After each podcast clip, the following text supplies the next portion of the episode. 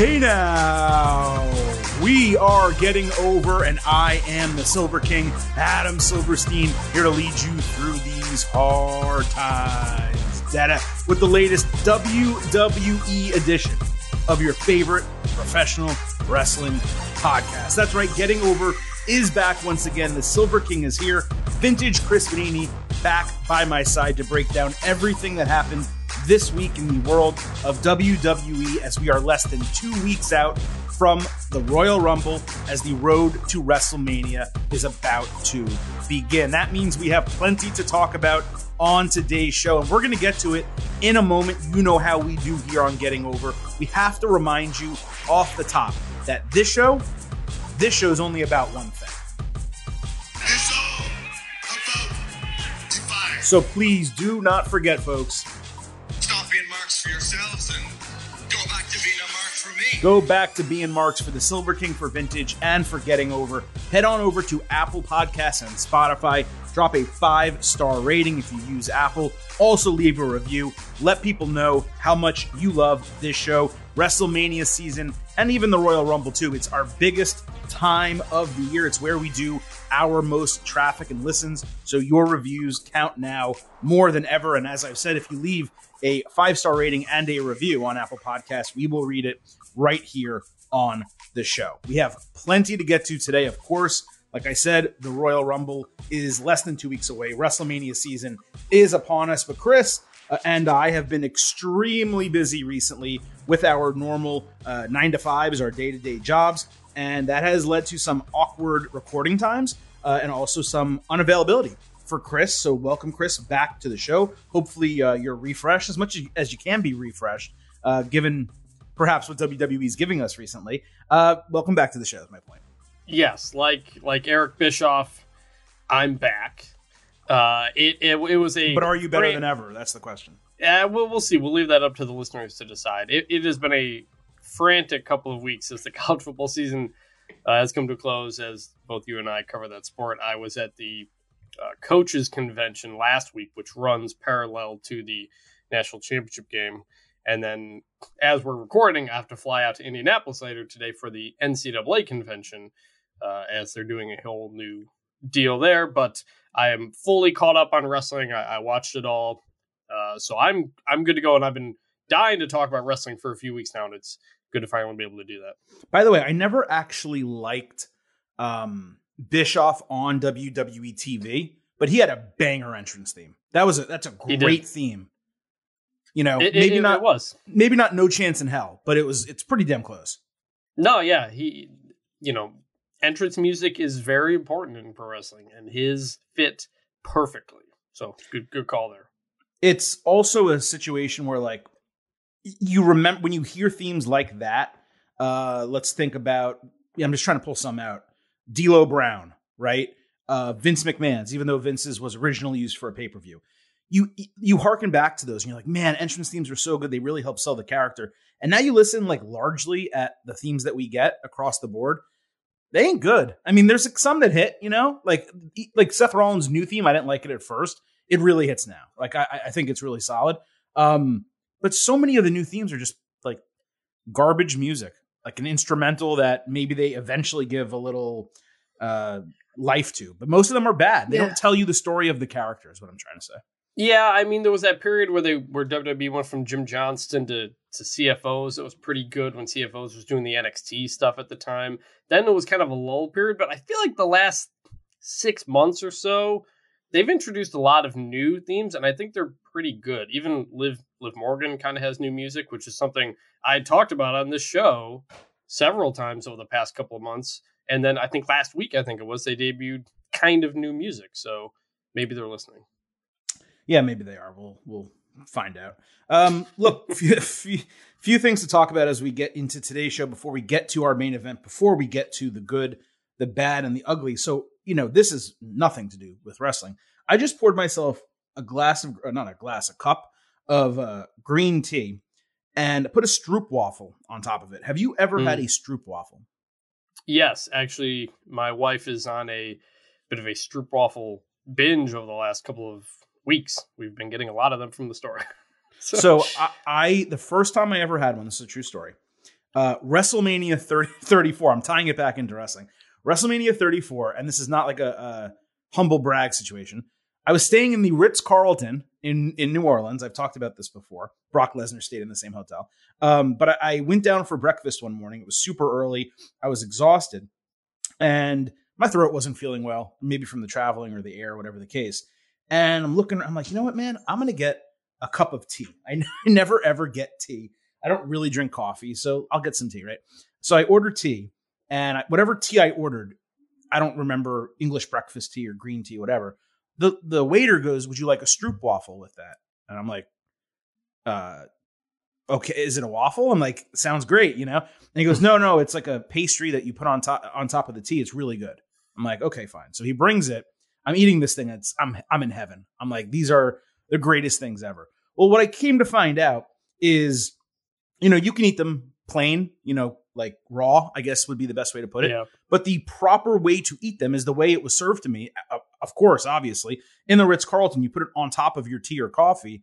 It like softens it and melts the caramel inside, and then you eat it. Point being, Hmm. I randomly two weeks ago bought Stroop waffles at Trader Joe's. Today in South Florida is the first day it's been under 50 degrees this entire winter. Made a tea, had a Stroop waffle. I harkened back to WrestleMania 34. That's really all I'm getting. at. There you go. Well, I, I was at that mania too, but I was staying at a friend's place about 45 minutes out of town. So sounds like you had a better, uh, better uh, hospitality than Well, I did. I, I'm not a I'm not a tea person. I'm not a coffee person. I can't do hot liquids to begin with. My mouth burns easily. Mm-hmm. But um, that's an interesting way to use a stroop waffle. So I will look into. it's the it's the from what I understand, the intended purpose to literally sit on top of the cup and soften and and melt. And yeah, if your wife's on a kick and doesn't know that, I mean, we need to we need to get her Well, to we're try it. at we're a bunch of blue collar guys here, so we didn't know You could probably, you know, you could probably throw it in the microwave for 20 seconds also. Probably get the same same thing done. Uh, regardless, it's delicious. And the for anyone who had not heard the Ritz Carlton story, I'm not going to tell the whole story, but the long and short of it is, I got a room for three hundred dollars a night at a damn Ritz Carlton. I, I opened my closet while I'm there that has like the emergency exit, whatever. The room was listed as eight ninety seven a night, and that was on the cheap end. There was a high end, so it happened somehow. I stayed there for like five days. You know, trust me, it's worth it. I don't know that it's worth nine hundred a night, but um, Yeah. it's it's definitely worth three hundred a night if you ever have the opportunity. So there you go. Uh, look, a couple things to talk about. Like I said, that are actually wrestling related before we get into the main event and into today's show. Big news came out. I believe it was Sunday. Uh, Mustafa Ali publicly requested his release from WWE. You know, it's an interesting move by him, uh, not just to request the release, but to do so publicly. We've seen it go really both ways. Generally, in the past, when people would request a release publicly, it doesn't go so well for them. They literally are kind of sitting there on their hands, like waiting. Sometimes WWE waits them out. When they would do it privately, at least recently, it seemed to be getting approved. Um, now Ali is not yet released, as we as far as we know.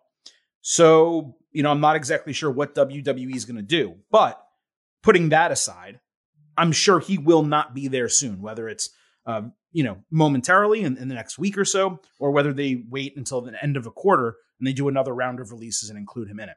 I'm quite sure he's not going to be there. But this is a massive disappointment, of course, to me.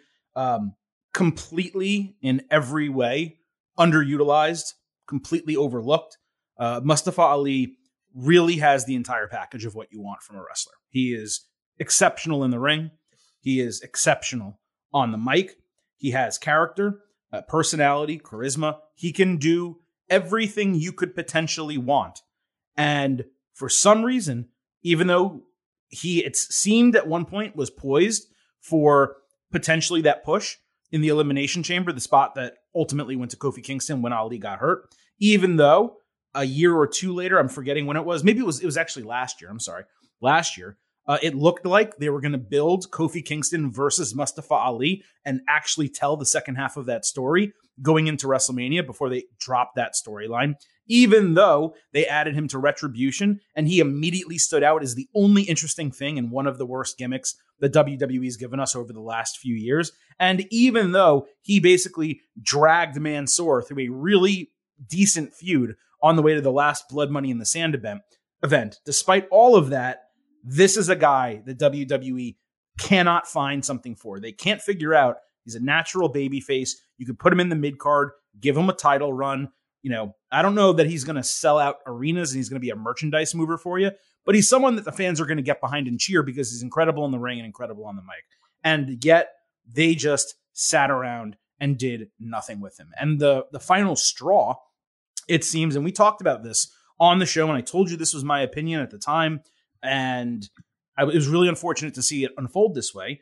It seems like Ali came up with a new gimmick that debuted shortly after the draft or Survivor Series, right around that time when he got drafted from Raw over to SmackDown.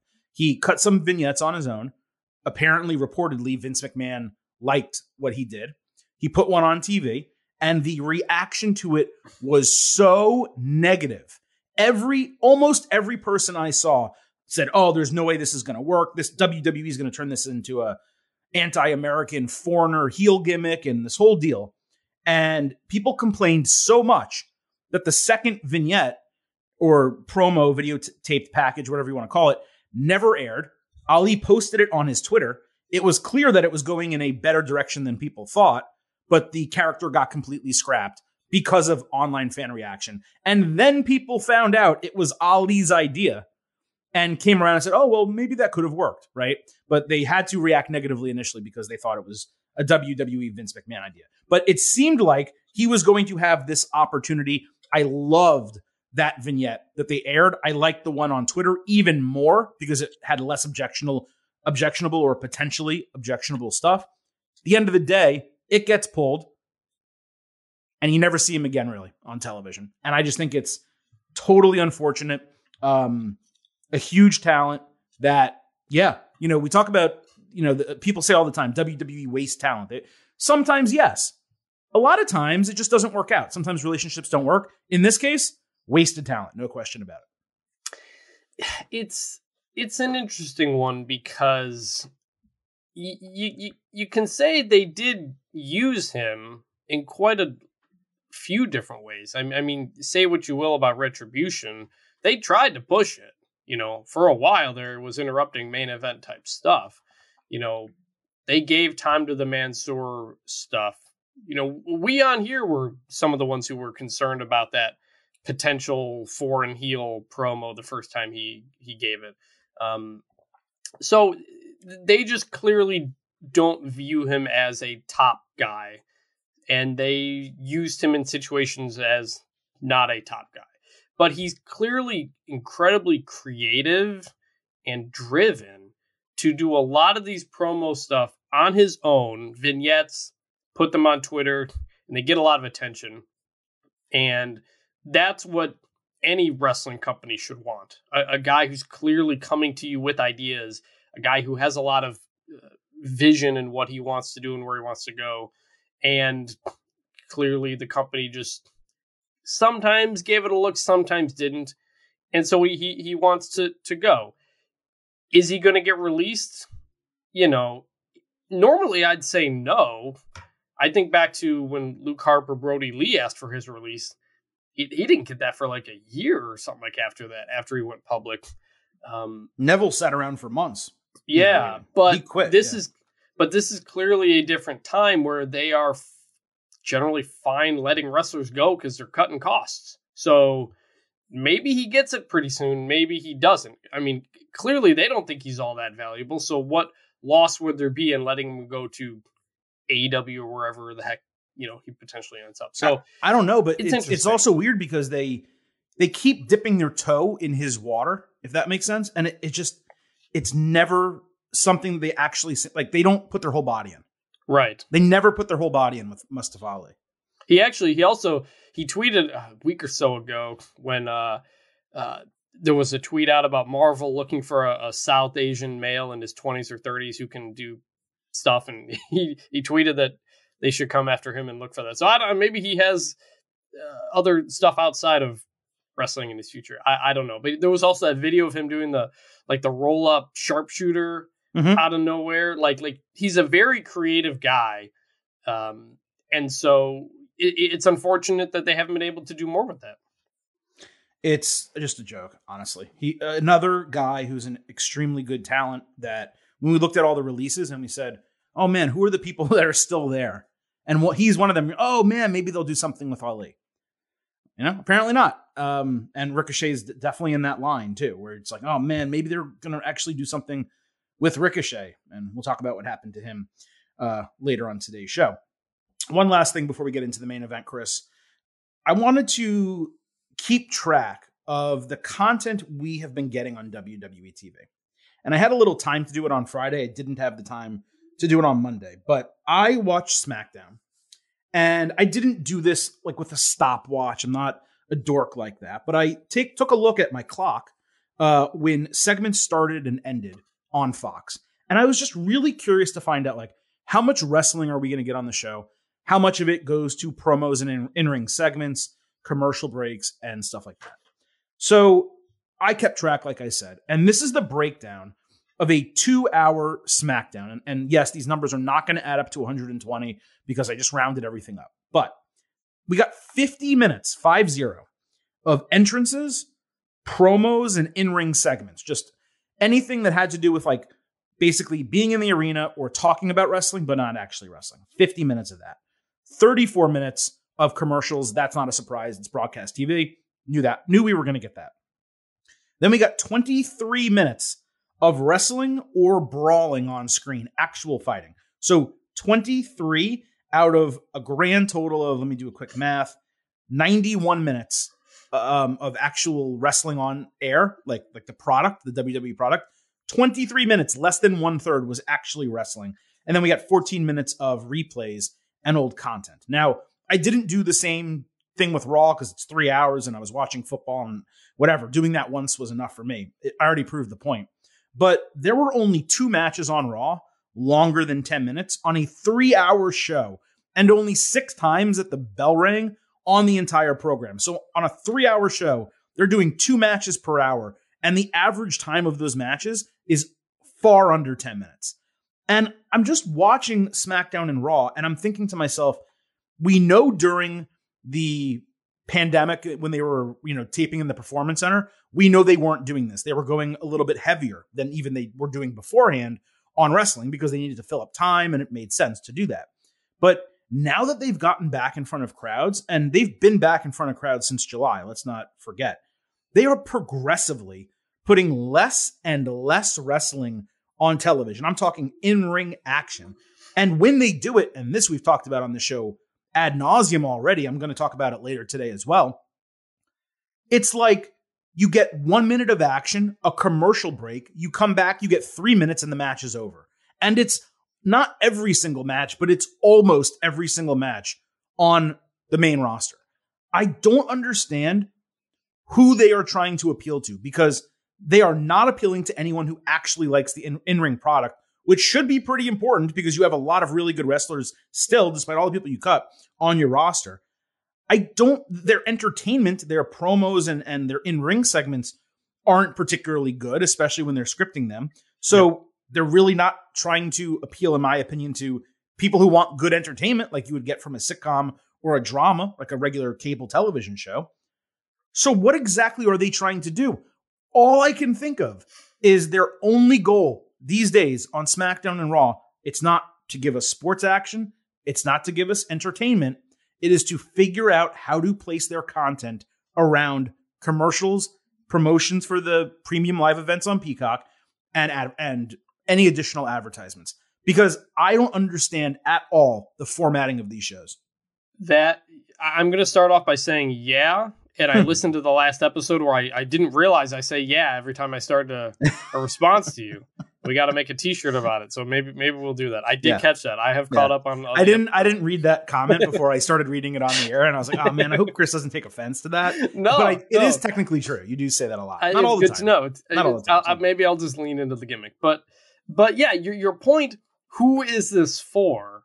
Is the whole thing? I mean, we talked about it for a few months now that I first noticed that they're doing they're doing um, entrance commercial entrance uh, video package and then a wrestling then one minute of wrestling commercial and then We you come back. Yeah, There, but the thing is, there's not even that much wrestling during the commercials as there used to Right, be. So wh- when you're at one of these events, I don't. I, I- you're barely you're barely getting any wrestling, barely any more than you're getting as a TV viewer. And you, it, this was another thing I wrote down while I was gone, watch, catching up on several episodes of wrestling. But the promo work in this company is generally quite bad. Like aside from a handful of people who are really good, your Roman Right. Reigns, your Kevin Owens, your Sami Zayn's, but there's a lot of talking from a lot of people who are just not very good at it, and they're just not doing well, a good lar- job. largely because they're scripted. They're not given a chance. I'm, I'm sure Yeah. scripted is a big part of it. Yes, I'm, I'm sure it's part of it. It's just like, yeah, I don't know who this is generally for. There's so much advertising and partners and sponsorships, and we're changing pay per view to live premium live events, and and you're you're talk. You've got commentators talking about advertisements during entrances, and not instead of telling the story of what's going on with this character. th- There's literally no there's no storytelling going on whatsoever. Like It's- if if, if there's anything brutal. to cut, if there's anything to cut, like you see, um, let me just pick Finn Balor coming out for his entrance, right? So halfway through the entrance, go to commercial, then come back and catch the second half of Austin Theory's entrance, and then the match starts, and you get eight minutes of the match on TV. That is good entertainment. Like, you know what I mean? Cut off the parts that don't matter. Instead, they're giving us completely the parts that don't matter. And sometimes when there are actual matches, cutting off the actual wrestling that we want to see. And I'm not expecting USA Network or Fox to go full Turner and give us picture in picture for most commercial breaks because they paid a lot more money for these products and they paid that money so they could get live sports for Fox um, and for you know USA not, uh, but live advert live television advertising dollars in between this product. So I understand they want their commercials. There's nothing we can do to get away from commercials. But WWE, they have to be better about scheduling their shows around them and giving us more wrestling on television. And I'm not suggesting that they go back to what they tried, like whatever it was, 18 months or two years ago, where they did the, you know, disqualification, restart the match, best two out of three falls, you know, a brawl before the match to get to the commercial and then come back with the bell ringing. I'm not saying to do that. It's okay to have a commercial, you know, in inside of a match every once in a while, but you can't do it in the format they're currently doing it. It is not sustainable. And man, if you're wondering why ratings are going down on on USA Network, you know, yes, the NFL is a behemoth, and the ratings on Raw for this Monday should be terrible because it went up against an NFL playoff game for the first time ever. Okay, but aside from the competition, because that is now over, next week's Raw is unopposed to major sports. It is the format and the production of the show, in addition to cutting talent and people not liking WWE and all these other things it does not make you want to keep watching the program. I got like frustrated five or six different times watching Raw, and I was watching it uh, on DVR, fast forwarding through shit because I couldn't watch more than one minute of new content without commercials, replays. Uh, what happened on SmackDown for 20 minutes that I just saw three days ago? It was like mind numbing, dude. I got to say. it's it, it, it what is what is must see on raw like like like when when raw's on like what is the thing you're like i gotta see what happens here I want to see with Le- right now Lesnar and it's brock Lashley. it's it's Yeah. brock yeah Lesnar and Lashley, I would say Owens and Rollins, I would not want to miss something involving them. And probably RK Bro. I think it's kind of fair to say they're super entertaining. I wouldn't like be devastated if I missed a segment for one week, but like if I missed Raw, did- it didn't record on DVR, there was no Yeah. way for me to watch it.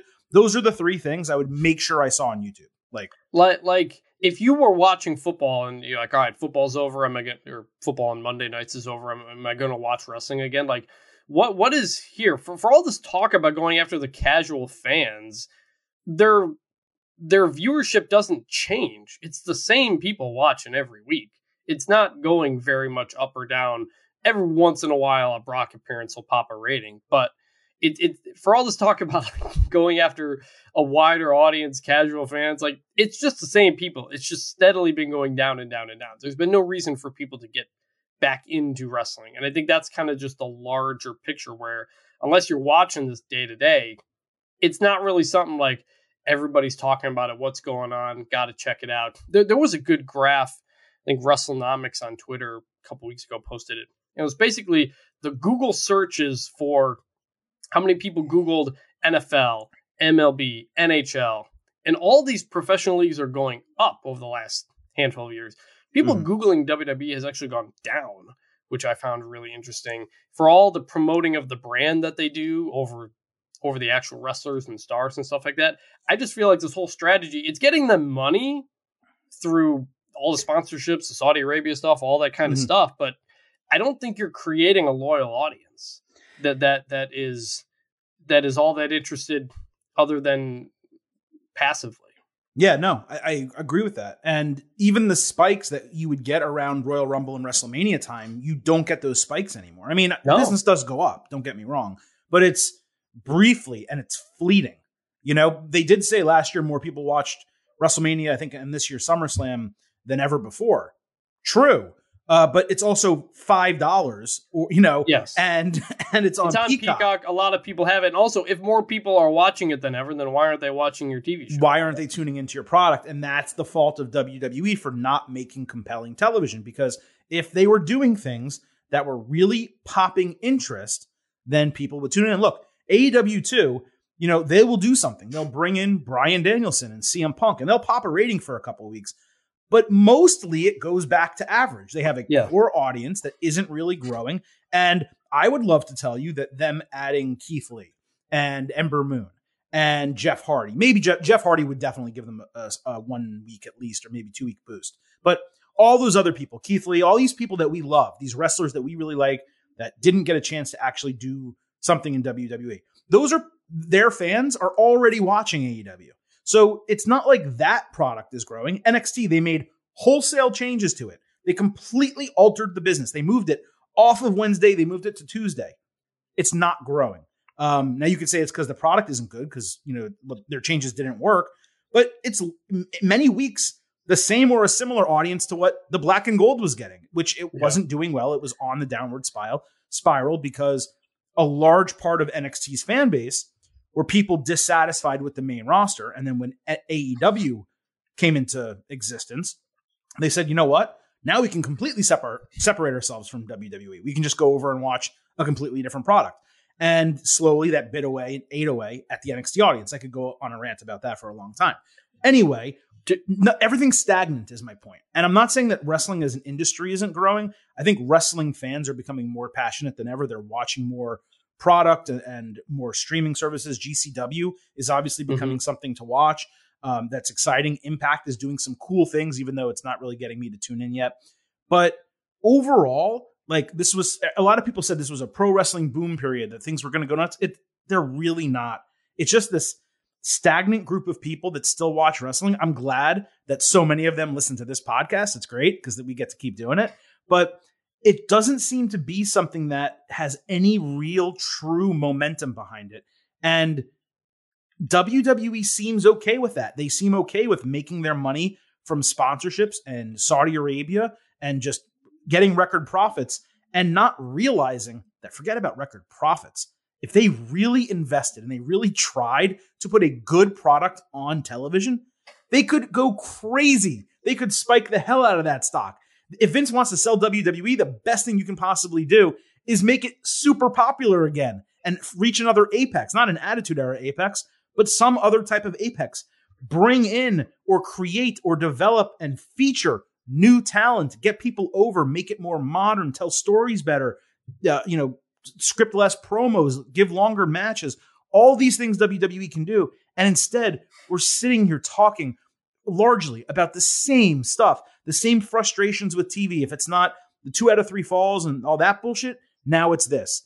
Why can't you just go back to what used to work? I'm not saying to go do that, go do attitude era storylines and stuff, but you had a process that for a very long time worked and they have completely gone away from it. And as you've said many times, WWE, I think part of it is they think they're Marvel, but they are nowhere close to Marvel when it comes to putting yeah. out really top quality content to your point, I mean, they obviously this isn't just about moving to PG, but but they clearly target a lot of it to kids, which is fine. But it hasn't worked because right. their audience is older than ever. Mhm. Based on all the surveys about who's actually watching WWE. Now, there are a lot of kids watching. The kids buy a lot of merchandise. You know, those numbers are good. So again, you're making money off of it, but you're not you're not developing as much of a a, a- fan base. And to, to back to the point about the lack of wrestling. I mean, I was just thinking like on this episode of Raw, what wrestling was I actually interested in? And then think about, man, imagine if they had Keith Lee, if they had Braun Strowman, if they had Undisputed Era, if they had Aleister Black, if they had all these people that they let go, like you could put on a really, really good wrestling show. And they just they just didn't want to do that. And and so here we are. Even with their tiny, tiny roster that they have now, which is it went from over over bloated to way too thin. Even with this roster, they still don't feature talent, and they still can't put Right. on. They still, and my point is, I, I, this is the part I missed. It's still an extremely talented roster. Like there's a ton of really good wrestlers and performers and superstars across these shows, and they still can't put on compelling television, at least in terms of in ring action. You know, storylines give or take each given week. Let's actually talk about all that right now Yep. because we went on way longer than I expected here in the intro. So let's do a, a relatively speedy look at the world of WWE this week. And let's kick it all off as we always do here on the Getting Over Wrestling podcast by sliding into the main event. So we'll start with SmackDown and that Roman Reigns versus Seth Rollins face to face that ended the show. This was promoted all night. They really, really tried to get people to tune in to the main event segment. And they mostly just used Shield video packages that, by the way, included Dean Ambrose. They did not cut him out, even though you could have. You know, they could have figured that out, but he was Mhm. there on screen multiple times. By the time both Reigns and Rollins made their entrances in the main event, there was seven minutes left in the entire show. Rollins tried to do the Shield fist, but Reigns said that's beneath him. Rollins pointed out that he's beaten Reigns every time they fought for a title. Reigns said that's in the past, but now he's in God mode and he's the greatest of all time. Rollins acknowledged all of Reigns' success, but suggested he did not do it all by himself. Rollins said he was succeeding in the Indies while Reigns failed in the CFL. Then Rollins said he held Reigns' hand when they were in the Shield together. Now Reigns needs the bloodline to succeed.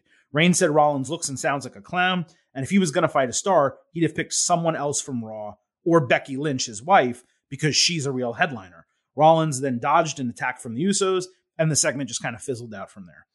I just expected more from this. Like, I didn't feel legitimate animosity that we should get between these two. It felt like they were trying to do the Roman Reigns John Cena promo battle, you know, that they did, I guess it was ahead of SummerSlam, but it just fell flat because both of both guys are heels right now. So there's not one guy whose quips and lines you're like rooting for. It almost felt as if Rollins was a little brother antagonizing Reigns, the older brother who was just rolling his eyes at the entire thing. Rollins definitely one upped Reigns here, like in kayfabe and in reality. But Roman did have the best line about Becky. You could tell WWE felt like the Shield packages alone were enough to build this feud. And I think they were just mistaken there. There wasn't necessarily anything wrong with this, but did it hit for me? It didn't really hit for me, no. I, I, liked it. I, I, I would I wanted more, but I did like what they gave us. I liked the video packages. I liked reminding us throughout the show that hey, we're gonna get them later. Here's their history. I'm, I'm again, I'm glad they showed Dean Ambrose. I'm glad they showed Roman and Seth winning the tag titles together in the Shield.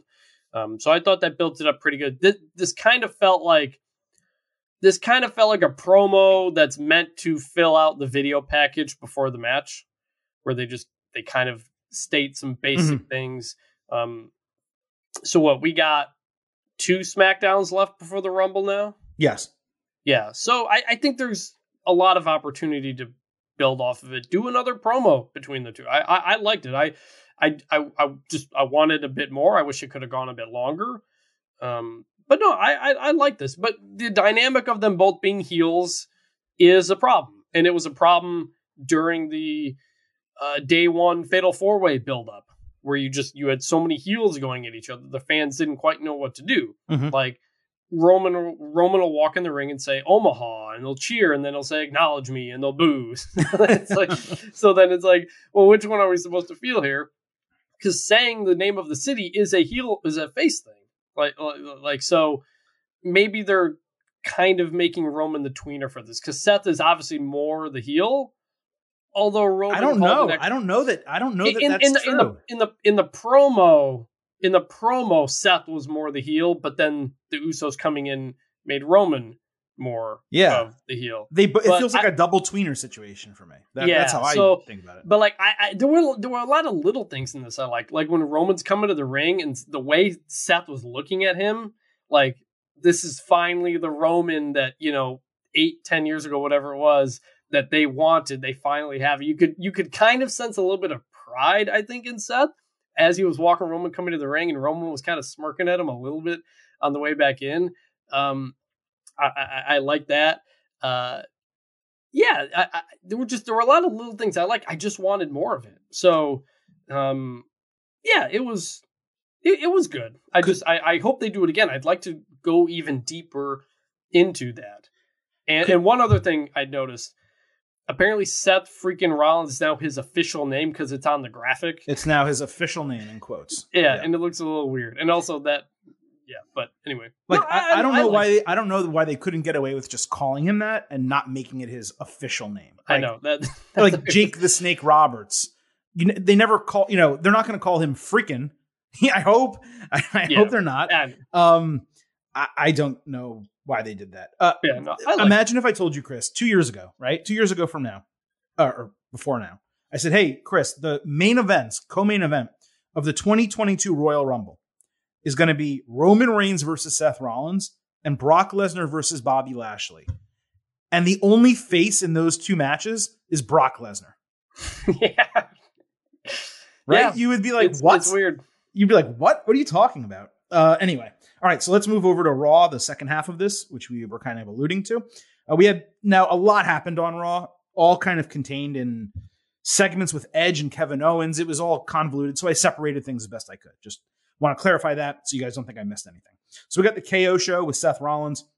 Kevin Owens finally got his own microphone flags for the show, which I thought was a nice touch. He said Rollins set the table that Reigns thinks he's the head of. Rollins said Reigns is clearly scared, and when he wins the Universal title, it's going to come back with Rollins to Raw. Owens entered the Royal Rumble, said he would win so that he and Rollins can give them the best WrestleMania main event of all time. Damian Priest came out saying no one believes Rollins can beat Reigns or that Owens can win the Rumble. He also called KO a liar. This whole segment, it just felt unnecessarily long when it could have cut off a couple minutes, two or three minutes from it, and just gone on to the matches that we were, going to talk about in a minute. But it did set the stage nicely for not only what was to come on Raw, but the different scenarios that could unfold from the Royal Rumble. They kind of set the table and said, here are things that are possible that you should maybe be getting excited about going into the Royal Rumble. Rollins and Owens are endlessly entertaining together. And because of those two reasons, I really liked this opening segment. It, it, it- no, there you go again. There you go with the yeah. You're, you're not going to, don't get in your head about it. You're, you're going to do I, it. I, I'm So, good. yeah. Uh, well, because we just we agree on a lot. That's why it ends up happening. Right. But this was good. Um, Kevin Owens is great at setting the table. Uh, I liked how much. Speaking of, so I mentioned promos a little bit ago and how not many people are good at it. Kevin Owens' passion on his promos is probably unmatched by anybody in the company. And that really makes a difference. The crowd reacted strongly to the things that he said because he was saying them with passion and he was yell he was yelling raising his voice a bit and people wake up when they hear that. I say it all the time, but so many heel promos in WWE are just people speaking sarcasm. Like think about every Charlotte promo ever. Mhm. That's not Yep. on her. That's just the way WWE wants to do it. I think it's on her too. I think that's fair. He he talks in a way that gets people to pay attention. You think? I mean, go back to the '80s. All the wrestling promos are people just yelling that they want to beat somebody up. Like there's a reason that happened back then because that's a formula that works. So he was great here. It was probably a little bit long, but again, th- this was good. Kevin Owens stuff is always pretty good. it's very rare for an Owens mic segment to not work. That's really the truth. Uh, so we got Priest versus Owens, and they did not define what this match was until like two minutes into it, where they called it a champions contender match. They didn't show a graphic, they didn't tell us, they didn't even say it was non title initially. So I saw them fighting, and I was just like, what? Why? Like, why did Owens yeah. get into this spot? What's he done to deserve it? They could have done something where he demands an opportunity backstage. They, they didn't. They just made the match. Uh, Priest, and, and that's by the way one of my biggest issues with AEW. Sometimes is when matches just happen on TV and we have no idea why. And this was an issue here. Owens played possum outside and caught Priest flying with a super kick. Then he had a really sick frog splash off the ring apron. Priest countered a pop up powerbomb attempt with a lariat and hit a broken arrow for a near fall. KO escaped a superplex and hit a perfect senton bomb for 2.8. They each countered finishers, uh, with Owens finally hitting a pop up powerbomb sit, sit down style for another 2.8. Priest came back with South of Heaven for another near fall. KO then was in the corner selling an injured hamstring. Priest came over to check, and KO hit him with the stunner for the one, two, three. so this was Damian Priest's first loss by pinfall on the main roster since he got called up one year ago this month. It wasn't even mentioned by commentary. And I absolutely loathe, Chris, WWE's lack of awareness of its own product. It's one thing to say, like, oh, these guys have fought 10 times and this one person's never won. And then they're fighting two years later and not realizing it. That's okay. But this is present day. The last 12 months, you've booked Damian Priest so damn strong where you didn't have him take a pinfall or submission loss one time in a year. And then you just have it happen. And you don't even mention it when you have it happen. They wasted the loss, given it was a non title match. And if they had at least mentioned it, the, the pinfall situation, pinfall submission situation, they could have put over Kevin Owens' win even stronger just by mentioning mm-hmm. the statistics. It was also nonsensical because the Rumble is coming up and the US title presumably is not going to be defended on that show. I assume maybe they will do it next week on TV. So if they book it for Raw next week, I really don't think they're going to have Owens win the title ahead of the Royal Rumble, where he says he's going to win the Rumble and go after the Universal Championship. So we're going to get a rematch where Priest beats Owens, and that's going to mean that they ended the pinfall streak, pinfall submission streak, for no reason whatsoever. It's too noteworthy of a happening to just throw it away, and that shit really angers me. WWE's decision making thought process, whatever here, was terribly flawed. But the match was really damn good. It went 12 minutes, and both of these guys worked their ass off. Owens, in particular, was great. I gave it 3.75 stars and a B for the mat B plus for the match, but the booking sucked. I enjoyed the match. The result, I just wish I wish Kevin Owens had just won the U.S. title here. Like, why not? D- Dam- uh, has done nothing with that title in forever his whole character is still a mess. He's still having to explain to somebody every week that sometimes I'm like this and sometimes I'm like that because because people still don't quite get it. He's having to explain that every week now. Just take the title off of him. Do do a full on reset. Give Kevin Owens the title so he's got some gold while he hangs around with Seth Rollins and Rollins can be like, "Hey, you got that title. You don't need to enter the Rumble." And Owens like, "No, nah, I want to be a double champion like you did back in the day." You know, so like just give give the U.S. title to Kevin Owens because he'll do some fun stuff with it and it'll mean something. The U.S. title means nothing. I keep forgetting every week who the freaking champion is. Just Priest is really really talented. I continue to really hate this gimmick. Yeah, we're gonna get it next week and we're probably not gonna like the result. Wish they had just given Kevin Owens the title here. Exactly. If you're to have someone take their first pin or submission loss, you make it in a moment where there's a huge impact and you put the other person over who does it, right? That's the whole point. Uh, Daniel Bryan or Bryan Danielson over in AEW, he took his first pinfall loss and he did it to the champion who they're trying to get over as the new face of the company. There's a reason for it. Here, a whole year. I mean, I don't, I don't want to say completely wasted, but they had built something there and they just flushed it down the toilet. And this should have been something they, that they've been talking about on television. Priest mm-hmm. still you know, without taking a pinfall or submission loss. Technically, they already killed it when they did the DQ and countout shit because before that, he had not lost, period. Uh, but they did that, I think, with Dolph Ziggler, already killed the vibe. This just flushed it down the toilet. Okay, so the second half of this was Brock Lesnar and Bobby Lashley. There was a baller video package with Lesnar Mhm. and Lashley.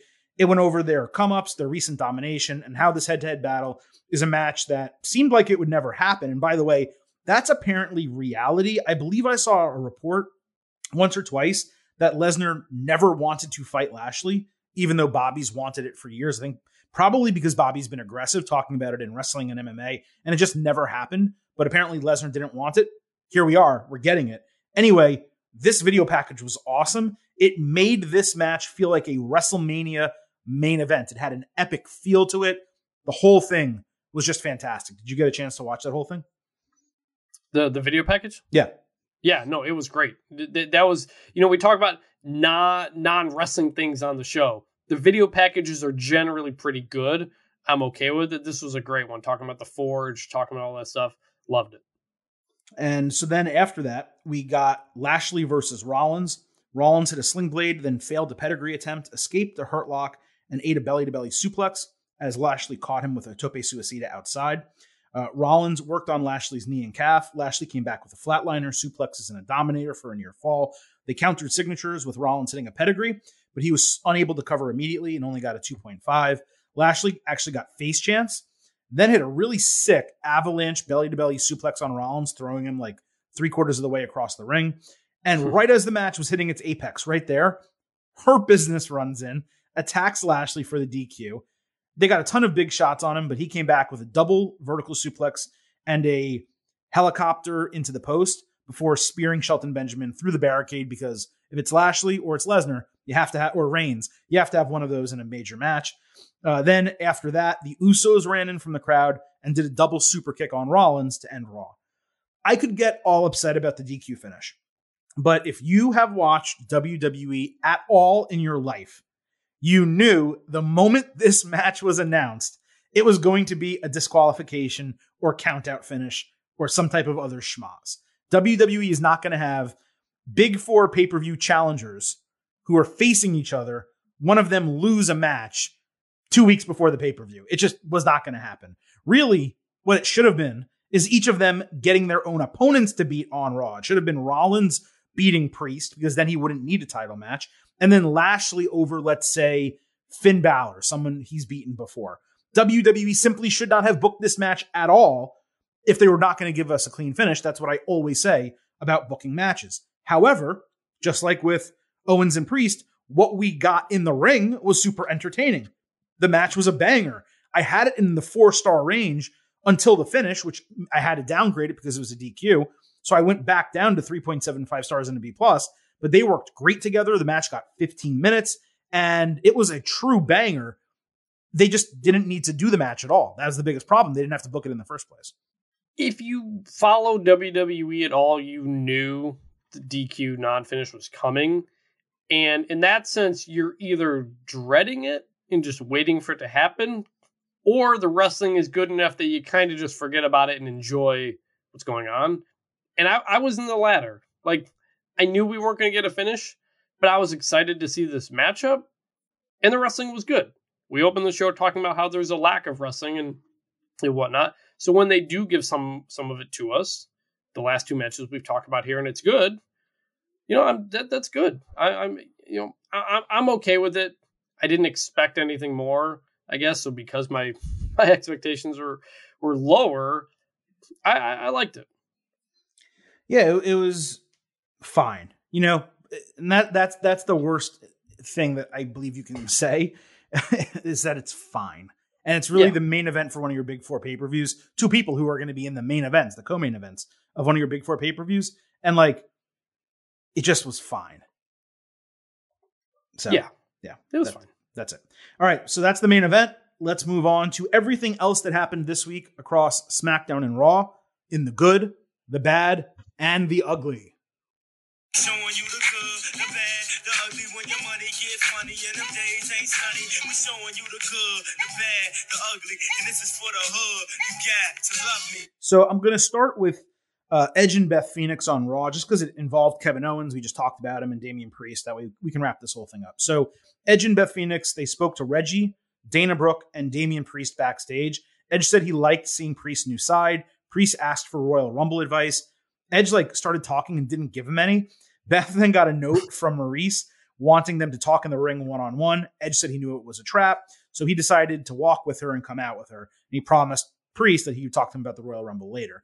Then Owens walked up and he was wearing a tie and said he was excited for them, him and Priest, to have a good, clean match without seeing the Damian side. This segment hit for me not because of really the content, but we talk all the time about companies, AEW, WWE, whoever, letting us see wrestlers interact like normal human beings.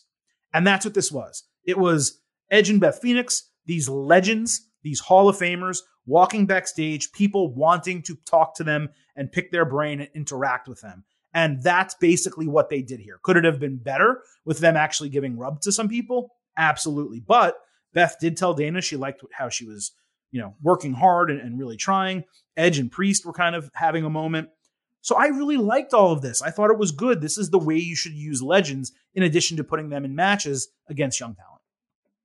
Yeah, we're we're we're talking about all the non wrestling things that we liked in the show after we talked about how there was too many of it, but we'll get to the other stuff soon. Yeah, this was this was good. Um, I liked Kevin Owens saying, you know, how about just the Damian side? Honestly, that got the gimmick over more than anything they've done before. Just the pre side. Yeah. yeah. The idea. I'm sorry, just the pre side. The idea that Kevin Owens was like kind of afraid of the other side of Damian Priest. Like, all right, that's that's a step forward. Um, so yeah, I, I I like when people talk backstage as long as they generally sound like they're talking like normal people, and they mostly did here. So yeah, I'll give it a good. Yeah, yeah, it was good. So we had Omos versus Reggie. That's what was kind of coming out of this uh, because Reggie was talking to Edge about like, hey, how do I beat Omos? Which obviously he couldn't. So we had Omos versus Reggie. Dana gave Reggie a pep talk as the 24/7 crew watched and ate popcorn. Omos roared like like a lion or something. The 24/7 people chased Dana and distracted Omos. Reggie flew off the top rope, but Omos caught him uh, for a choke bomb to win in 30 seconds. I do not hate squash matches. I, I like them when they make sense. Uh, and I guess technically it made sense, but they still need to be entertaining.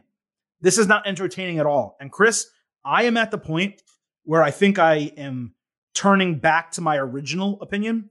Omos does not have It. This was bad. Well, this is definitely not a spot or a storyline where he can show it.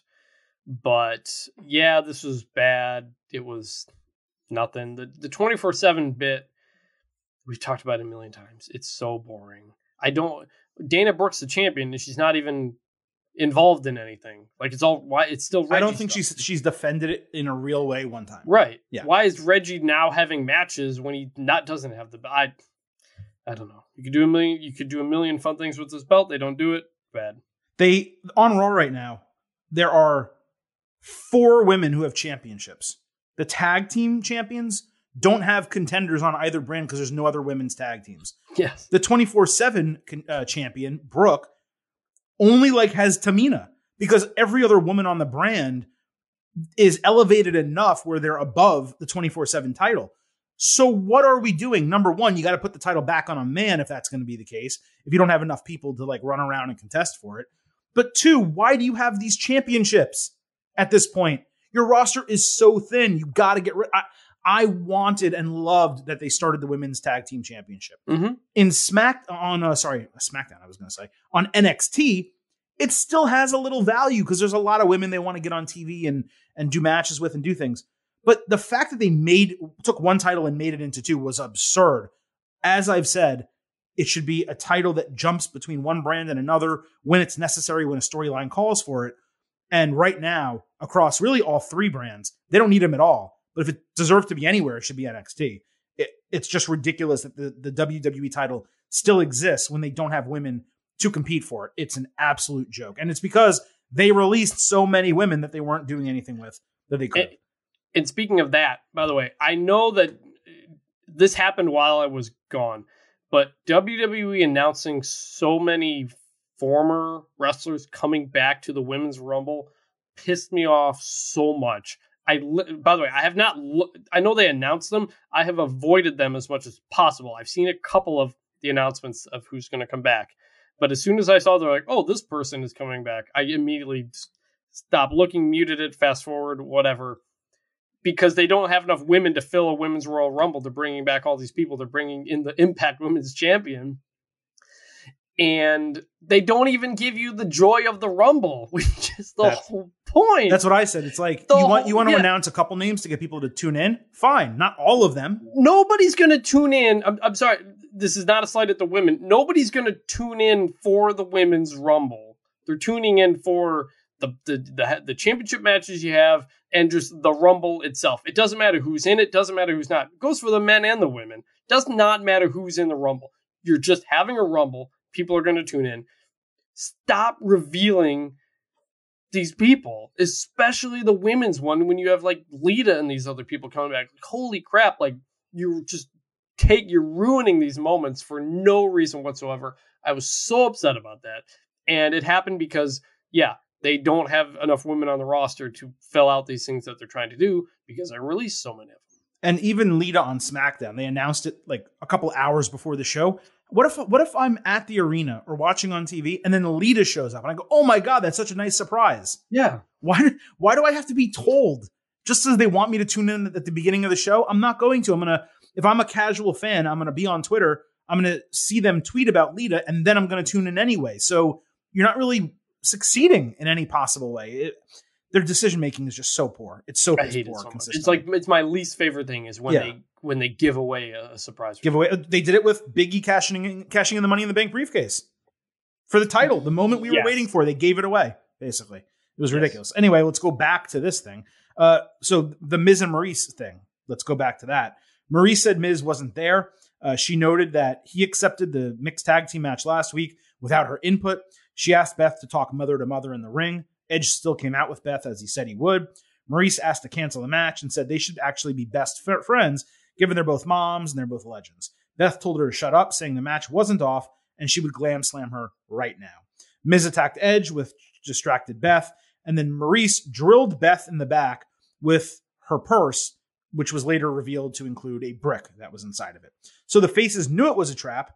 They called it out as a trap, and they still got trapped. Other than that, which is normal dumb WWE logic, this was fine. Okay. Miz later promised to throw an amazing birthday party for Maryse next week. It was all way better than last week's segment. It wasn't great. Beth did sell the brick well. You needed a way to get the heels up on the Yes. faces going into the match. They had to have at least one moment. They got it here before the go home Raw next week. I'll say good. It wasn't bad. It just it wasn't anything. It it was fine, but it, it brought up the question to me: Why is Beth Phoenix so adamant that they have this match? Why is she adamant? Yes, Because of Like- the way they've treated and talked down to them. So she wants to fight it? her. But at the beginning, when when when when Beth Phoenix first showed up, it was because Maryse kind of interfered in their first match that Edge won anyway. Absolutely. Which which goes back to the beginning when I said Miz should have won this first match between the two of them, To- to Uh, be- because you needed you needed the you needed a, a, stronger reason for the problem with Miz to win, the problem with Miz winning the first match is then we would have had to have had a third match, and that match would have been at WrestleMania. That's the Eh, problem with that. I think you could have done two; would have been fine. But but e- either way, this was fine. It was you know I'm looking forward to the match. Um, but I'm imagining Edge and Beth Phoenix together will have won both of these matchups when I feel like maybe Miz and Maryse deserved one at some point. So oh well. Are you going with good or bad here? Yeah, I give it a good. All right, so Becky Lynch opened Raw bragging about revitalizing the women's division and being responsible not only for Doudrop's title match, but making people better. And let's be honest, there's actually something to be said for her elevating other women's performers. So she wasn't really inaccurate about that. Becky said people make a name for themselves, but Doudrop didn't even pick her own name, and someone with that name would never be a champion. Yeah, no shit. That's what we've been saying on this podcast. No, Uh, that's Doudrop- good. I'm glad you said it. Me too. Doudrop came out, disagreed. Bianca Belair came out, got a loud chant. Liv got some cheers. Both of them entered the Royal Rumble. This was a typical in ring segment. I had a prayer when Becky said that, that it would lead to Doudrop coming out and being like, you know what? You're right. My name is actually Piper Niven, right? Or Mhm. anything to get her out of this name. It was a great setup for Doudrop to kind of break out of that shell and become a different character. Instead, Nope, we're still stuck with the worst in ring name WWE has created in a long time. That was really disappointing. Uh, do you have anything to add here before I keep going? Uh, you, just on the promo bit. Yeah, I'm going to talk about the match, but I Yeah, give you a second. I, I I liked it. I, I I mean, Doudrop has come a long way as a character in a short amount of time, and I, I enjoyed this promo segment between them. I agree they should have changed the name, but I thought Doudrop held her own pretty well uh, in the promo. her promos, by the way, the last two weeks have been easily the best of her run Yep. to this point. Yep. Uh, so Lynch and Doudrop fought Belair and Morgan. Belair was unable to lift Piper for the KOD. Becky failed using the ropes to beat Liv and then hit a manhandle slam with Doudrop breaking the fall with her partner. She tried to cover without being legal, and that was a mistake. She actually screwed that up. So she dragged Lynch fully into the corner, tagged herself back in, hit the running splash on Liv, and just beat Morgan. She squashed her. Then she bonsai dropped Lynch in the corner. I liked Piper demanding to get the fall and squashing Lynch, but any three to four women's match, which is basically what this was, it, if it's going to be automatically that short, I'm just going to give it a bad at this point. There's no way it's ever going to be good if I can't even get a real match. It's four women, all who can work. There's no reason to have that match that short. It should have gone on definitely longer, especially when the only other match on the show that was a women's match didn't even start. So I have to automatically give it a bad, even though I liked some of the machinations of what was going on here. I don't see why they can't wrestle for 12 minutes. It doesn't make sense. Yeah, this is one of those. There I go again. It's one of those where I liked everything they did. I just wanted a lot more of it. You know, just simple as that. Um, I, I so I then I don't know what to grade. I guess I'm giving it a good because I enjoyed it. And Doudrop kind of messing up the pin at the end actually made the finish better Mm, because she. Dr- I agree. The fact that she had that she dragged a limp Becky Lynch over and then tagged herself in that- and did it again. let me let I liked it. I, I thought that made her look even stronger. let me interrupt you. So she dragged her over. She first she broke the pinfall, then she dragged her over. At that moment, she forgot to g- go out of the ropes, tag herself back in. So then she tried to cover Liv, and that's where it got clunky. The referee wouldn't count because she wasn't legal. Yeah. So she had to fully drag Becky over, tag herself in. If it, if they had just done it as it was scripted, yes, it would. I like that. I, I like Yeah. the idea of the entire thing, but the execution was a, a screw up. You have to admit it. And you know, Doudrop is great. Liv is good. Belair is great. Becky's great. And we can't get a wrestling match between four right. damn good women who can all work together. I I, I can't be positive about that. It's That's the, that. and and, and sorry, one more thing. They had just Yeah. built Liv Up into a, a main event caliber, at least challenger. And I, I'm not surprised she took the fall here. She was the right person to take the fall, but that easily, Right. ridiculous. That that's the whole thing here. I like. I, I liked it. I just I wanted a lot more of it. Also, the camera completely missed the bonsai drop. Uh, at the end, they were like zoomed in way in on Doudrop for some reason, so you just see her and then she kind of falls. That was that was a mistake. Um, so I I don't know. I don't know what to do. I'm between that good and bad because I liked what it was. I just wanted more of it. So I I don't know how we we grade those. I guess. Yeah, and by the way, like the bonsai drop thing, like you're already calling her Doudrop. I- The the it, it makes sense in some ways as a finisher because you're allowing her to use her size and strength, you know, and and mass, I guess. But my connotation for the bonsai drop, it's one person. It's Yokozuna, right? It's a sumo wrestler. And to me, knowing how talented Piper is, I feel like they could have come up with something that was a little bit less. I'm not saying the bonsai drop is insulting, but it brings a connotation to the character that I think was unnecessary. Like, imagine if she went and did the stink face I in the I corner. get it. You know what I mean? That would that would be worse. It would I be think. worse. I agree. I, I but I, I think that I think her name is more detrimental than than doing the bonsai drop because I mean like we see agree. we see um uh Otis doing the Vader bomb. You know we we've seen big people do stuff like that too. Yeah, but So- Vader was an athletic big man. That was the, Right, the whole thing just- about Gator. Va- Va- I called him Gator. The whole thing about Vader wasn't just, oh, here's a fat guy. It was, oh, this is one of the most athletic but big men in wrestling Otis history. Otis is not Otis is not doing moonsaults though, so it's still True. True. it's it, it, she's she's a larger woman and i understand using that to her, her her character i think it's okay I think the name is still a bigger problem. But she the name's a bigger been- hindrance. I agree with Yes, that. she she has been absolutely killing it for Killing the it. past month. I eh, Yep. she is one of those people now when she's coming up, like I'm paying attention. So she's been great. She she is one of the despite her booking and her name and all that, she has been a bright spot in terms of like someone that they've recently called up where they saw that one thing they were doing wasn't working, they changed it, and she's better. She has a better character, gimmick, um, not the name, I'm excluding the name, but the way she talks, the way she looks, um, Mhm. the way she's The been interacting music? with the other women. The entrance music improved, even though again the Mhm. name sucks. Yeah. Yes. You're right. Yep. Okay. And, but the other thing again is it's it's again it's it's two heels, and so we've got a lot of heel Right. versus heel stuff going on. So it's kind of weird. It is, it is strange here. That's a really good point. Uh, Lita appeared on SmackDown for the first time in 20 years. Michael Cole introduced her. They talked about her accomplishments. Lita said she has one run left in her, so she's going to win the Royal Rumble main event WrestleMania. Predictably, Charlotte Flair interrupted, saying she'll eliminate and humiliate her. Lita said Charlotte had a big head. Flair recounted retiring Trish Stratus, saying she's going to do it again to Lita. Lita faked a slap on Flair, then hit the twist of fate. Flair sold the twist of fate terribly, as bad as I've ever seen someone sell that move. It was awful. It was hardly a home run of a segment. It was certainly good enough to promote the Rumble match and what I presume will be a face off between them within the match. Yeah, it, it- Charlotte took that by like landing on her knees or something like that. It was kind of weird, but her sell of almost getting slapped was good, and it it it it, it made her character look embarrassed, which is good. So, yeah, I've seen some stuff about Lita feeling like she does have legitimately have a run in her, which would be awesome to see. So great. I'm I'm looking forward to it. Um, you know, again, do you do you need to do this whole bit though? Could you just have her surprise show up at the Rumble and it'd be a bigger deal? I think so.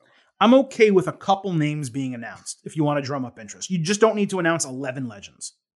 Right. You know, you can announce two, and that gets Yeah. the job done. Plus, we're going to have more legends, you know, showing up at the Rumble. That's all you really need to say. Um, anyway, all right, let's move on.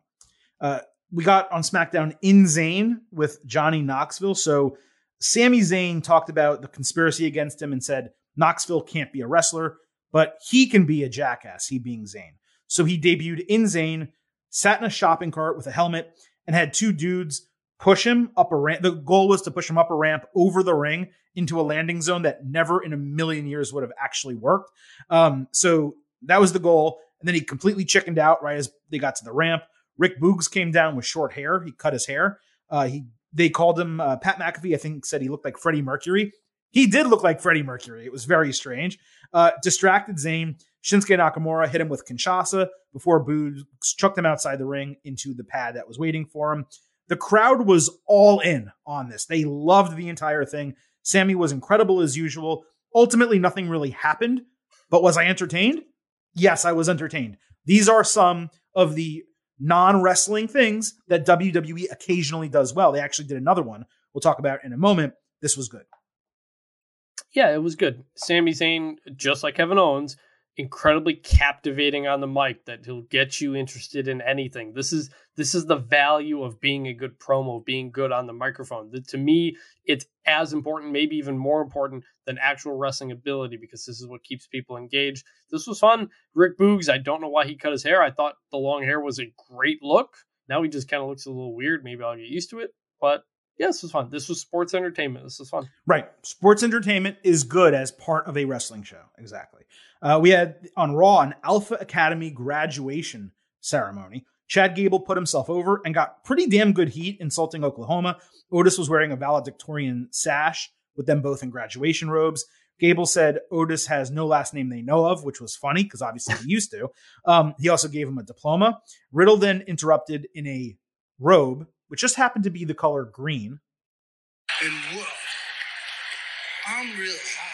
Gable said RK Bro could get a rematch if they beat Gable and Otis in an academic challenge. Riddle referenced Billy Madison, uh, the academic decathlon. He was wondering if it was going to be like that. That popped me. Uh, Riddle then kind of like was teasing Otis. He got him out of the ring. Randy Orton popped in with an RKO on Gable, then put on a robe and cap. The whole thing was corny and fun. Gable continues to shine on the mic. This is like three weeks in a row where it's like, oh my God, they're letting Chad Gable talk and wrestle, and he's a champion. what's happening in this world. And this time, more than maybe ever on his main roster run, he came across like that ridiculous version of the Kurt Angle character that we used Mhm. to get back in the day on SmackDown. I have no idea what next week is going to be with this academic challenge, but I'm here for it. I do wish they didn't go right back to a rematch. They really should be saving it for WrestleMania. But other than that, like one little like, you know, hope that they delay it, this was very good. it was good, but it dragged on too long for me. The the real stuff, I, I thought the riddle thing kind of really dragged, but I love the Alpha Academy stuff. You made the point last week, I think, on, on the pod that you know the history between Otis and Gable, tweeting the photos of themselves, you know, at Olympic trials. Like, there's so much more you could do about the relationship of these two that they would work as a face team as well Mhm. maybe you probably don't do that for them as heels, but I hope we continue to get them together and we continue to get to know more about them together in some form because this is a great tag team and the, the the graduation bit tying into how often Gable was saying he got a master's degree with the 4.0 it worked it, it made sense even though they're heels right now, there's really not a harm in as part of his promo, Gable mentioning something like, you know, I've known you, Otis, for 10 years.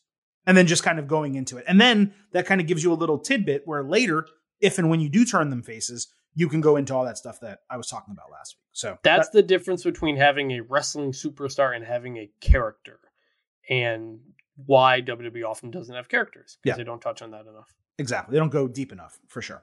Uh, the Usos open SmackDown saying they beat New Day again last week, and New Day is the only team in WWE that can actually push them to their limit. Jimmy put on an announcer voice and brought out four teams to compete for the number one contendership.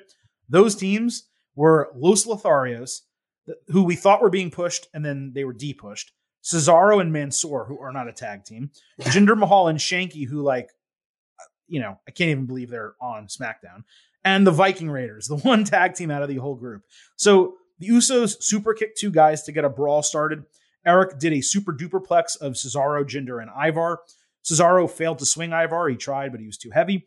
Jinder hit the Khallas, but didn't cover. The Lotharios did a double tope suicida, but the Raiders beat them with the Viking experience. The Usos immediately cut a promo saying Samoa doesn't get raided.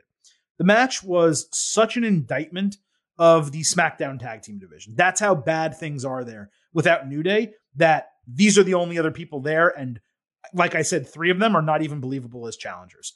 There's just no one to compete. The Raiders were the obvious winners, and some of the action was okay. I'm going to say good only because it wasn't bad. Nothing about it turned me off. They got time, they wrestled, the right team won. It just didn't do anything to excite me. Yeah, I was kind of just not super paying attention to it as it was going on because you kind of knew. Um, I thought the Usos were pretty entertaining with their intros. Like the voices that I think Jimmy was doing was pretty funny. I, I thought that was it, it was good, and I don't remember which one it was, but they they said of the Los Lotharios before the entrance, they're looking to steal your hearts, your cars, and a victory. Um, so it was an entertaining start. I kind of didn't really care much about the wrestling, and then we got the winner that we expected. So it was fine. I don't know if I'd give it a bad or good. I, I guess I'll say a light good. We ha- we got to stick to the to the rules, the categories. And for I know it's Mhm. tough, but that's what we got to do. That's the segment. Uh, also, we had Sheamus versus Ricochet. Sheamus blamed Rick for Ridge Holland's injury, saying he'd break his nose. Ricochet said he'd break open Sheamus's face. Rick got new music that I would say it was a slight downgrade from the old music, but it wasn't bad. It, it was very very similar. Uh, Pat McAfee during the match thought he was quoting Fabolous. He was actually quoting Jadakiss. I don't know uh, if he caught that. Rick hit an insane tope. Then Sheamus tripped up on the apron and slingshotted him under the ring. Rick hit a springboard crossbody and a draping Lionsault for a 2.8. Sheamus dodged a shooting star press and hit an Irish curse. Rick drove Sheamus headfirst into the post from inside and hit a sunset flip powerbomb for another 2.8. Sheamus countered a springboard handstand with a Brogue Kick and got the win. This was a perfect television match. This is all I want. Okay. It's not that hard. With commercials, it got like 11 minutes. Yes, they could have gone 15. You know, I always ask for a little bit more. And if they did go 15, they would have really crushed it.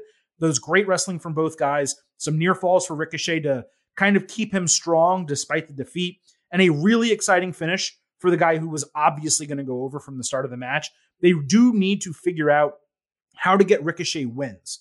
But for what this was, it was very good, and I'm going to give it 3.5 stars and a B. You could you could argue it was better than that though. Yeah, I'll, I'll give it a good. I, I'm still not super into this story or the characters really, but the wrestling was good, and, and like we said, that's like you said, perfect TV match is probably the way to explain it. It makes you more interested in them because of that. So I give it a good. All right. Uh, we had Austin Theory thank Vince McMahon for giving him a rematch with Finn Balor. Vince said either Theory beats Balor or he'll drag him back to his office, kick the shit out of him, take a selfie, and send it to his mom. It was clearly a pre taped segment because you could hear everything, number one, and McMahon was easily the best he's looked or sounded since they brought him back for the egg shit. So yeah. I appreciated that they realized the flaws in what they were doing and they fixed them. You can say what you want about the storyline, but they fixed that part of it. Uh, so we got Balor versus Theory in a match. Balor came out, they went to commercial, came back, aired a three minute MLK video. Then we got one minute of the match, another commercial, and then they came back for the match. Balor countered a rolling dropkick with a sling blade, hit another one, and avoided the ATL with a roll up near fall. Theory then avoided coup de grace, hitting a rolling dropkick and then the ATL to beat the first Universal Champion and a two time NXT champion in six minutes, half of which was during commercials. So we didn't even see him get to fight Balor. Then Theory attacked after the bell, hit another ATL before wiping his boots on Balor and taking another selfie. What the fuck are we doing here? Balor losing to Theory in a long, hotly contested match because of a pinning combination, that's one thing. If there's a storyline reason for it, I can get over it. This was absolutely ridiculous. When Balor got moved from SmackDown to Raw, it looked like he was being positioned to be a big player on Raw after the draft. Now, he's losing in six minutes to Theory and getting treated like that. That is absolutely terrible. Zero point zero. Zero point zero, Mr. Blutarski. And if you couldn't tell, that's ugly. Ugly. Uh, they even like made note that like Finn Balor was returning. Like he's back. You know, he's been gone for a little bit, but the, you know, Finn Balor's back, and then he immediately loses the theory again in a match we barely even got to see because there's all all the stuff going on. Good lord, terrible, terrible, terrible. Yeah, terrible in every possible way. Uh, the Street Profits and the Mysterios fought the Dirty Dogs, Apollo Crews, and Commander Azeez in an eight man tag team match. The Faces cut promos backstage about being excited for the Rumble. There was a commercial break, a long SmackDown recap, one minute of wrestling, a commercial break. So you see the trend here? These are two matches back to back, not back to back on the show, but uh, back to back that I'm talking about that were exactly the same in the lead in. Ray countered a press from Crews with a great tornado DDT. Angelo Dawkins got a good hot tag and hit his double underhook neckbreaker. The Mysterios hit the dogs with a double 619. Azeez caught Dominic flying, but Ray sat on him off the ring apron. Dawkins then hit the anointment, and Montez Ford hit a sky high frog splash for the win. The Mysterios tossed the Profits out of the ring after. Then Ray did the same to Dominic to teach him a lesson. I thought that was a fun touch at the end. This ultimately got seven minutes, including a commercial. It sucks it was way too short. The finish was wild, just the way all the action was put together. And the crowd popped huge for it. It was the first time that the Mysterios or the Profits have gotten a really big reaction in weeks. So, for all of those reasons, I will say it was good. Yeah, I was. I was torn. I like I, I like the finish, but I just generally didn't care about any of this again. For I think I think the second straight week they were doing this, um, so I it's just kind of whatever. It's kind of it was a match. It happened. It's fine. No harm, no foul. Is good, but it's completely inconsequential. It's inconsequential, true. But sometimes when you're building for the Royal Rumble, you just have to have people competing in it in a match. Yeah, I'm okay with individual things like that, right? Um, Yeah. On SmackDown, Kofi Kingston fought Madcap Moss. Oh my god. Kofi announced via King Scroll that Xavier Woods suffered a calf injury and will miss the Royal Rumble, but Kingston will be in the event to ensure that it is legitimately royal. That was kind of a cute line, and the crowd popped for it. Happy Corbin bragged about making money on NFTs and hurting Drew McIntyre's neck, saying he's in the Rumble also. I really do believe we're just getting Drew McIntyre and Corbin at WrestleMania. Like, I, I totally believe that's going to be the match, as long as McIntyre is okay. Uh, Kofi then said he would shit on their faces. Like, I, I forgot the verbiage he used, but that's the note I wrote down. I think he said doo doo or poop or something like that. Something he said like it. Yeah, I I mean, whatever. This match got, I talked about earlier, a minute. This match got 30 seconds before a commercial break. Moss rolled through a crossbody and countered the SOS with an eye gouge, hitting the punchline neckbreaker to beat the former WWE champion in a couple of minutes and just two minutes of actual television. What the hell am I supposed to say here? I'm going to repeat myself. Fuck this entire thing. Everything about it was absolutely terrible. I am pissed off. I'm pissed to the highest level of pistivity. It's got about as much chance of getting over as Orange Cassidy. Who do they think this is helping? Moss? No. Kingston? No. The viewing audience? No. This was ugly. Kofi Kingston did a good job rolling his R's uh, while he was reading the scroll, and I didn't get to say it last week, but Madcap Moss had a pretty darn good fake Scottish accent last week. But this whole thing was ugly this week, just complete nonsense. Uh, Naomi confronted Sonya Deville, shut her up, and said she's messing with her livelihood still without giving her a reason why. Sonya said Naomi acts like a main character when she's just an extra and threatened to remove her from the Royal Rumble or even fire her. Sonya and Adam Pearce kept complaining that it was getting hot in the office, so Sonya removed her jacket, and Naomi came back in looking to beat her down now that she wasn't wearing the jacket, and that's what Sonya said. Pearce stopped it. Deville put her jacket back on, and Naomi ranted. Pearce decided to give Naomi another opportunity at Charlotte next week. So again, she's getting a second champions contenders match or something like that. They keep stretching the storyline, but there's no clear end goal. Is Naomi versus Sonya? Is it a WrestleMania caliber match? Maybe that's what they think, and that's what they're going to do at this point. Because otherwise, I don't know what the end is. I wanted to Right. see this two months ago, not in two more months. You know what I'm saying? The whole deal with the thermostat, it was kind of inventive considering they're doing the whole gimmick with her wearing the jacket. I didn't hate this. It wasn't bad, so I default to good. But again, I just want this to happen at this point. I, I cannot wait two more months for them to fight a, a, a singles match that's going to get eight minutes on a pay per view. It's ridiculous. Yeah. Um I, the the it's hot in the office gimmick. The the, the story there that was pretty good because I did not know where it was going, and then once she took the jacket off, I was like, oh, that was okay. They like they kind of told a little story here throughout the show. That was creative, but in for that to instead be another Naomi Charlotte match, I was like, uh, okay, uh, I don't know. Especially, by I the way, when Charlotte is not going to be defending her title on the Royal Rumble. We already know she's going to be in the Rumble match. So it's not like she's going to win and then get a title match out of it. So she's going if to we get if, lose again, and I if we get an and if we get another Sonya says no, he comes out no, you can't do this. Blah interferes. Charlotte wins. Just holy crap, man! Just pull the trigger and do this thing already. I I agree. I don't think it's a WrestleMania match. So I don't know. It would have it would have seemed like perfect for a Rumble match. Maybe maybe something happens next week and they quickly schedule finally and they throw it on the Rumble. That's what it should be. It should be Naomi versus Sonya at the Rumble. There's still some time for them to do it. We'll see. But even then, it's like they should both be in the Royal Rumble match. you know what I mean? So, anyway, all right. Uh, Nikki Ash on Raw said it's clear she needs to be on her own, and Rhea Ripley was the actual villain for flushing their friendship down the toilet. Nikki said Rhea would realize she needs her whether she likes it or not. Rhea later said she would remind Nikki exactly what she is all about being dominant. Uh, this was easily each of their best promos in months. I just, Yeah. you know, they felt completely natural, and that was a really good start. So we got Ripley versus Nikki Ash as a scheduled match. Carmella and Queen Zelina came out, said they should be thanked for splitting them up. Their promo, the delivery, was actually very good. It was just meaningless given their team. There's no other women's tag teams, and Ripley and Nikki are not a tag team. So why are they even out there at that point, right? Like it doesn't make sense. But because they were out there, Nikki blindsided Rhea, beat her up, threw her into the steel steps, and the match never started. That a match never starting is better than giving us a three another three minute women's match. Maybe this is going to be a bit of a surprise to people listening, hearing me be negative right now. This whole thing hit for me only because of promo quality. I liked Yeah. both of what Nikki and Rhea said, and therefore I'm going to go with good.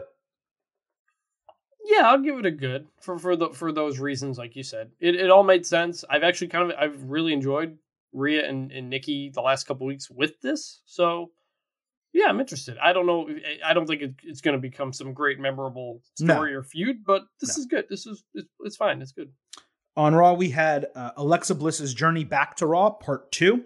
The psychiatrist apologized for putting her through the Lily video last week and said he needed to evaluate her, which is why he did it. Then he said, let's do word association. And she answered every word that he said with Lily. He said imaginary. Bliss stood up, angry apparently, and he ran out of the room. So, unless there's some twist here that I just can't comprehend at this juncture, this continues to be downright terrible. Like, and even if there is a twist, it doesn't make these segments that we're getting right now good.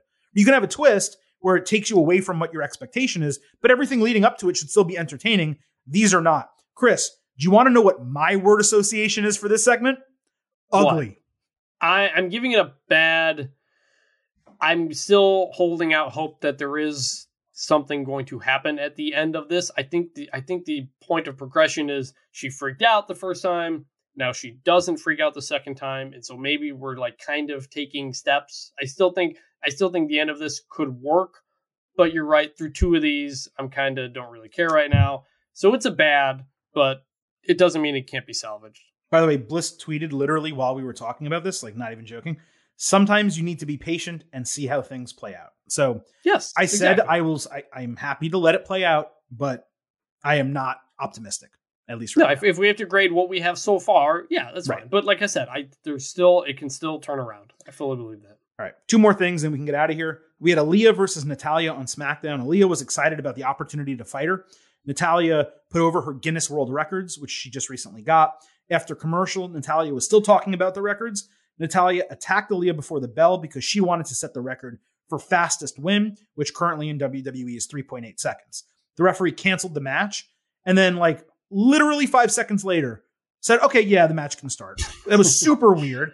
Uh, yeah. The bell rang and Aliyah surprised Natty with an immediate roll up with the time of the win announced as 3.17 seconds, a new record for Aliyah and WWE, not Natalie. So, winner now, Chris, of the fastest match in WWE history is Aliyah.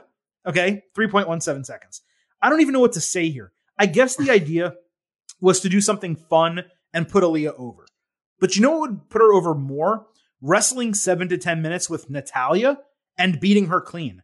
I did laugh mm-hmm. a bit when they made a big deal out of it later with a package, but given this was so convoluted and the only women's match on the entire show, it lasted 3.17 seconds. I have to say bad. There were across five hours of WWE TV this week, two women's matches. One lasted 3.17 seconds. Granted, it was a storyline, I understand. But even if it wasn't, how long would that match have been anyway? 3.17 seconds. The other one was like three minutes, or maybe there was a commercial involved. I don't remember. But a grand total of less than 10 minutes. And the third women's match that was booked never even started. That is a dire state of affairs. And by the way, on SmackDown, where is Shotzi Blackheart? Where is Xia Li? Why can't these women get in the ring and wrestle? Xia made one appearance and is gone. Shotzi had one feud and is now gone. Why are we even doing this with Aliyah and Natalya at all? I can't wrap my head around it. It wasn't ugly because I understood what they were doing, but it was bad. Yeah, it's bad. I honestly, I think the world record gimmick for Natalya, I actually think it's pretty good. It's a it's a really good heel gimmick, but you just basically used it all up for this one-off SmackDown story. Like you, Natalya you can't go around talking about how she has all these records anymore because she just lost in the new in the new record. So, like that would have been you know you could build up to that. I think this was just kind of happened. It's a bad. You could have done a lot more with it. And then lastly, after a two week absence, we don't have to grade this, but after a two week absence, we got a Veer Mahaan vignette again. Yes. Uh, it was the same yes. one though that they were airing before, so we didn't even get a third version, a new one. But this is now taking on a life of its own in the IWC. It is. That actually concerns me though. Okay, that concerns me because I've been saying for months that Veer actually does have potential. He has the most mm-hmm. potential out of anyone in his old group. He actually looks like he could be a good piece for WWE.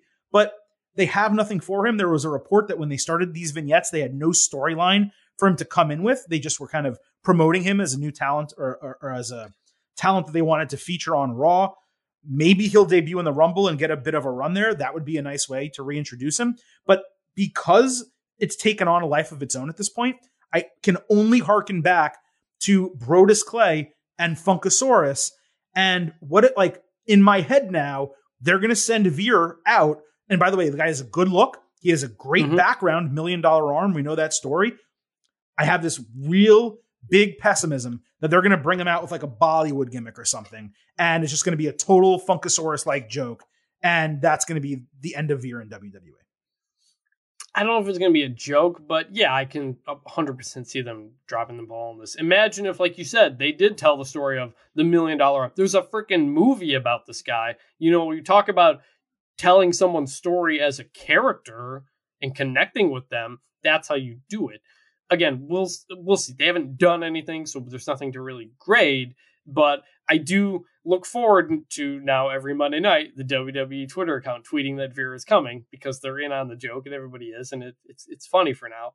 But yeah, I, I am concerned that they still don't have a plan. Yeah, absolutely. Okay, so that is it this week in the world of WWE. As I said, we are just under two weeks out from the Royal Rumble. So next week, we will have a loaded week. Not only will we have the WWE Royal Rumble Ultimate Preview on Tuesday, we will have the Royal Rumble Instant Analysis Saturday night as soon as that pay per view goes off the air. And there's at least some chance, given the go home SmackDown will be Friday night immediately before the Royal Rumble, there's at least some chance we may have a bonus episode in there somewhere. I don't know. But as far as what's coming up the rest of this week, before we get to next week, we will be back on Thursday talking all things AEW and NXT right here on the Getting Over Wrestling podcast. As I said, this is our biggest time of the year, the Royal Rumble, going into the road to WrestleMania and then WrestleMania. So we really appreciate all of your support. Please do not forget to head on over to Apple Podcasts and Spotify.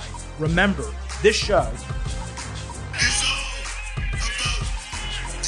So please leave those five star ratings on Apple, write a review, let people know how much you love the show. We will air it right here, or we'll read, I should say, your review right here. Also, please do not forget to follow us on Twitter at Getting Overcast. That is it for today. For Vintage Chris Vannini, this is the Silver King, Adam Silverstein, leaving you with three final words.